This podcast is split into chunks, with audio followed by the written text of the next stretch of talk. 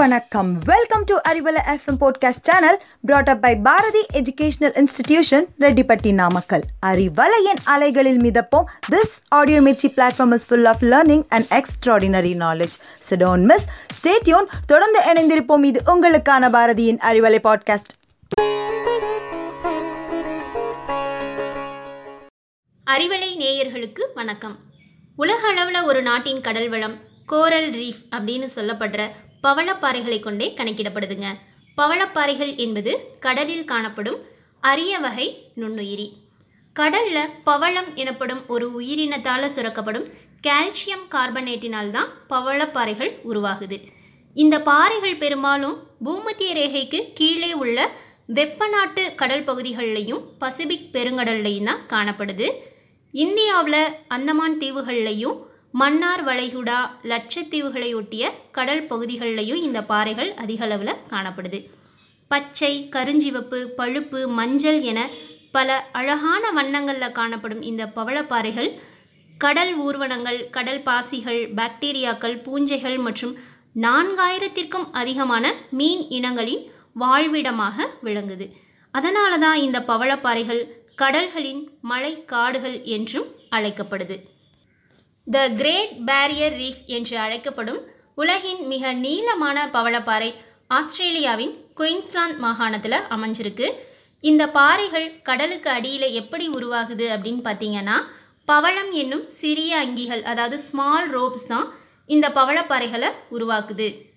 Spinal cord இல்லாத இந்த உயிரினத்தை பாலிப்ஸ் என்றும் அழைப்பாங்க. இந்த பாலிப்ஸ் உயிரினங்கள் மென்மையான மற்றும் ஒளி ஊடுருவும் தன்மையுடைய ஒரு உயிரினம். இந்த பாலிப்ஸ் உயிரினங்கள் ஆயிரக்கணக்கில் ஒன்று சேர்வதாலேயே பவளப்பாறைகள் வந்து உருவாகுது. இந்த பாலிப்ஸ் உயிரினம் தான் கடலில் உள்ள கால்சியத்தை எடுத்துக்கிட்டு பவளப்பாறைகளுக்கு கடினத்தன்மையையும் பல வகையான தோற்றத்தையும் தருது. இந்த பாலிப்ஸ் உயிரினம் வாய் வழியாகவே உணவை உட்கொண்டு வாய் வழியாகவே கழிவை வெளியேற்றும். இது சாப்பிடுவதற்காக மட்டும் தலையை வெளியே நீட்டி தாவர மற்றும் சிறிய விலங்கின மிதவை உயிரினங்களை தின்று வாழுது. இதன் இரு பாலின உறுப்புகளும் ஒரே உயிரில் இருப்பதால் இனப்பெருக்கம் செய்வதற்கும் உதவியாக இருக்குது இது ஒரு சென்டிமீட்டர்லேருந்து நூறு சென்டிமீட்டர் வரைக்கும் வளரும். இந்த பாறைகளில் உள்ள இந்த பாலிப்ஸுங்கிற உயிரினம் உயிரிழந்துருச்சு அப்படின்னா பவளப்பாறைகளும் உயிரிழந்துரும். அதன் கூடு கடினமான பொருளால் ஆன பாறை திட்டுகளாக மாறிவிடும். இந்த பாறைகளை கடினமானவை மிருதுவானவை என இரண்டு வகைகளாக பிரிக்கலாம். கடினமான பாறை வகைகளில் மனித மூளை வடிவம் விரல் வடிவம் மான்கொம்பு வடிவம் தட்டு மற்றும் மேசை வடிவங்கள் அடங்கும். மிருதுவான பாறைகள் தாவர வடிவத்தில் அமைஞ்சிருக்கும். இந்த பாறைகளை கண்டத்திட்டு பவளப்பாறைகள் தடுப்பு பவளப்பாறைகள் வட்டத்திட்டு பவளப்பாறைகள் என மூன்று வகைகளாக பிரிக்கப்படுது. இந்த உலகத்தில் எழுபது சதவீதம் கடலால் சூழப்பட்டு இருந்தாலும் இந்த பவளப்பாறைகள் அனைத்து கடல்கள்லையுமே உருவாகிறது இல்லைங்க. இது உருவாவதற்கு விசேஷமான சுற்றுச்சூழல் அவசியம்.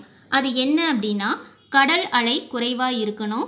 கடல் நீரின் வெப்பநிலை இருபது டிகிரி செல்சியஸ்லேருந்து இருபத்தி நான்கு டிகிரி செல்சியஸ்க்கு இடைப்பட்டதாக இருக்கணும். கடல் நீரின் ஈரப்பதம் முப்பது சதவீதத்திலிருந்து முப்பத்தி ஐந்து சதவீதம் வரை இருக்கணும். சூரிய ஒளி கடலின் ஆழ்பகுதி வரைக்கும் நன்கு ஊடுருவணும்.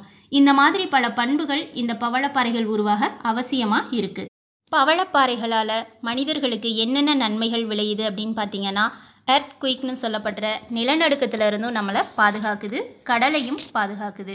கடல் அரிப்பு புயல் சுனாமி போன்ற இயற்கை சீற்றங்கள்லேருந்து பாதுகாக்கும் கேடயமாகவும் விளங்குது. வளிமண்டலத்தில் கரியமில வாயுவின் அளவை குறைத்து சுற்றுப்புறச் சூழலையும் மேம்படுத்துது. பொருளாதார முக்கியத்துவம் வாய்ந்ததாக இருக்கும் இந்த பவளப்பாறைகள் கடல்வாழ் உயிரினங்களின் வாழ்வாதார பகுதியாக மட்டுமில்லாமல் மீன்களின் இனப்பெருக்க பகுதியாகவும் விளங்குது. இந்த பவளப்பாறைகளை சார்ந்து தான் பலவிதமான வண்ண மீன்களும் கடல் பறவைகள் பாலூட்டிகள் ஒட்டு பிராணிகள் மற்றும் முள்தோல் பிராணிகளும் வாழுது. எண்ணற்ற கடல் வளங்களை உள்ளடக்கியதாக இருக்கும் இந்த பவளப்பாறைகள் கடல் உயிரினங்களின் உறைவிடமாகவும் உணவிடமாகவும் திகழ்வதோடு இல்லாமல் ஆராய்ச்சிக்கும் உதவியாக இருக்குது தற்போது அழிந்து வரும் நிலையில் இந்த பவளப்பாறைகள் இருக்குது தொழிற்சாலை கழிவுகள் கடலில் கலப்பதாலையும் பவளப்பாறைகளை வெட்டி எடுப்பதாலும் கடலில் வெடி வைத்து மீன் பிடிப்பது பிளாஸ்டிக் கழிவுகள் கடலில் கலப்பது கடல் நீர் வெப்பமடைதல் கடல் மாசுபடுதல் போன்றவற்றால் பவளப்பாறைகள் தற்போது அழிந்து கொண்டு வருகிறது.